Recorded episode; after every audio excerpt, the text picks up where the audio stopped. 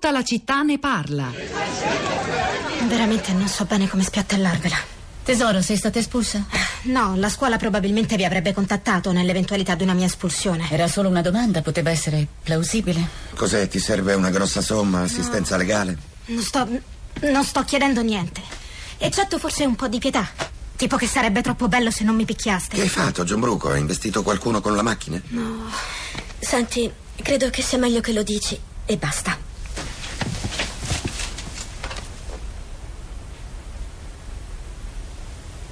Sono incinta. Oddio. Eh, Sì, ma voglio darlo in adozione e ho già trovato la coppia perfetta. Pagheranno tutte le spese mediche e il resto. E fra. ehm, quanto? 30 e rotte settimane potremo far finta che non è mai capitato. Sei incinta? Mi dispiace.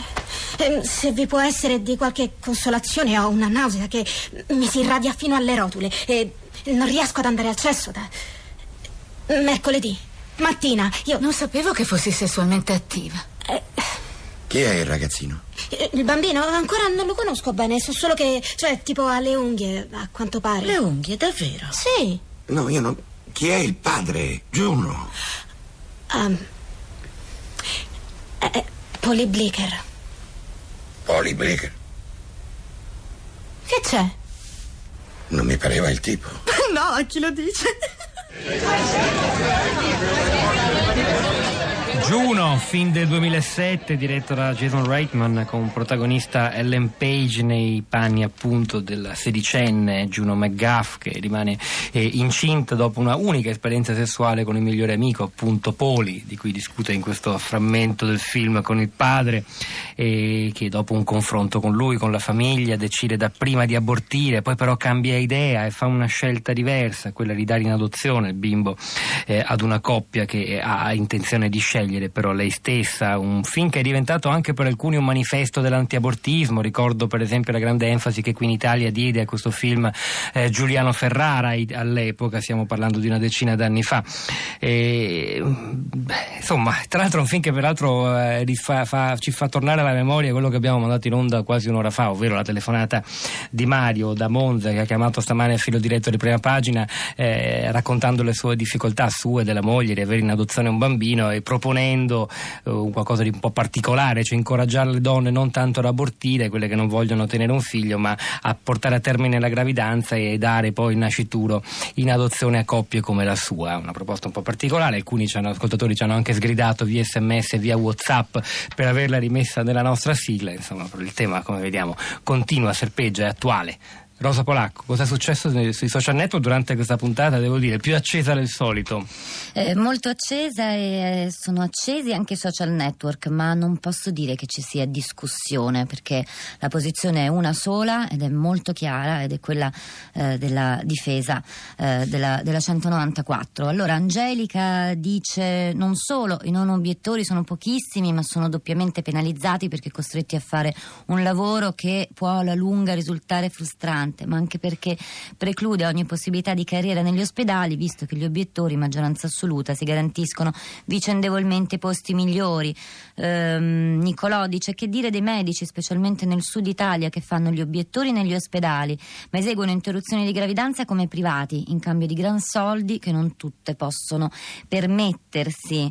Ehm, Tiziana, sempre su Facebook, siamo sul nostro profilo, la città di Radio 3, ci ha ricordato inoltre che arrivare tardi dopo il giro degli ospedali, ad esempio dopo il secondo mese, comporta segni psicologici enormi, quindi non solo clandestinità, ma anche terribili ritardi con conseguenze disastrose. Di fatto le donne vengono tenute in attesa, sperimentando i sintomi della gravidanza inutilmente. Immaginate quanto dolore. E poi c'è Assunta, dice: Faccio parte delle donne laiche che si sono battute per l'approvazione della legge 194. Abbiamo fatto una lotta sentita e vissuta sulla nostra pelle dopo aver vissuto la realtà di aborti clandestini, morti per manovre improprie, per infusi di prezzemolo con relativo blocco renale, situazioni umilianti, rocambolesche, donne costrette a recarsi all'estero, aiutate principalmente dal partito radicale. All'epoca dicemmo basta, la donna ha il diritto di decidere legalmente in relazione alla difficile scelta dell'aborto. Maria da Roma, buongiorno, benvenuta. Buongiorno, grazie. A lei. E niente, io eh, volevo soltanto ricordare che eh, esistono servizi per eh, preparare, a cui, rivolg- a cui le donne si rivolgono eh, per eh, interrompere una gravidanza non voluta, eh, le, le, numerose cause per cui una gravidanza arriva eh, non voluta sono tantissime e non stiamo qui a ricordarle.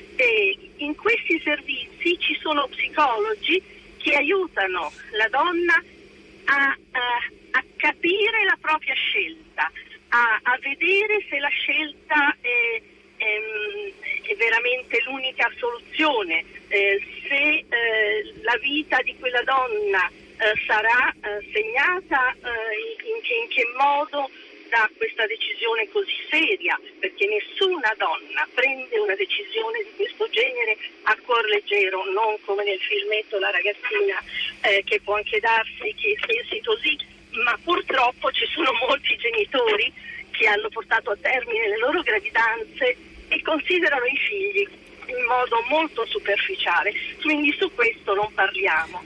E la preparazione è fatta da professionisti seri, la dottoressa Canitano ne sa qualcosa perché penso che sia eh, la dottoressa che lavorava eh, quando io ero giovane eh, in un servizio eh, per...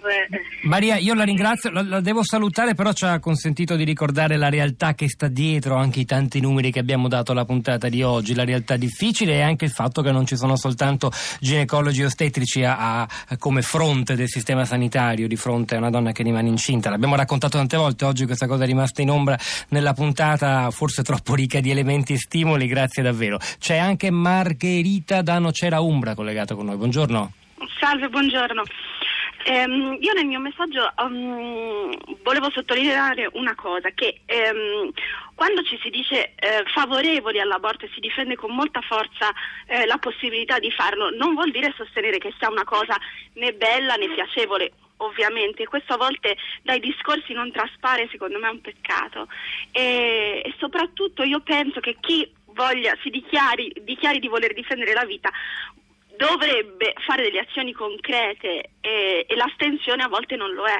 Azione concreta vuol dire eh, impegnarsi per difendere realmente il diritto alla vita e quindi i diritti materiali di bambini che poi nascono uh, che rimangono indigenti. Spesso eh, l'interruzione di gravidanza, a mio parere, è eh, una scelta non scelta. Ci sono donne che non possono scegliere di mettere al mondo dei bambini perché non hanno le, la possibilità grazie Margherita, grazie davvero. Eh, Rosa. Ancora da Facebook c'è Valentina che dice a me alle donne non deve interessare assolutamente il problema di coscienza dei medici. Io da donna ho un diritto che mi sono conquistata e non voglio che venga ostacolato. Una vergogna che si discuta di quello che dovrebbe essere fuori discussione, i diritti del feto, dei medici obiettori, delle donne. Cari obiettori, ascoltatori, non ci provate a ingannarci, non provate a confonderci con trucchetti ideologici. Volete far parlare la scienza? Fate, ma il diritto all'aborto resti un punto fermo. Fatelo voi il calvario di una donna in Basilicata o in Calabria che vuole abortire. Finitela col problema dell'elaborazione del lutto. Elaboratevi i vostri, che ai nostri ci pensiamo noi.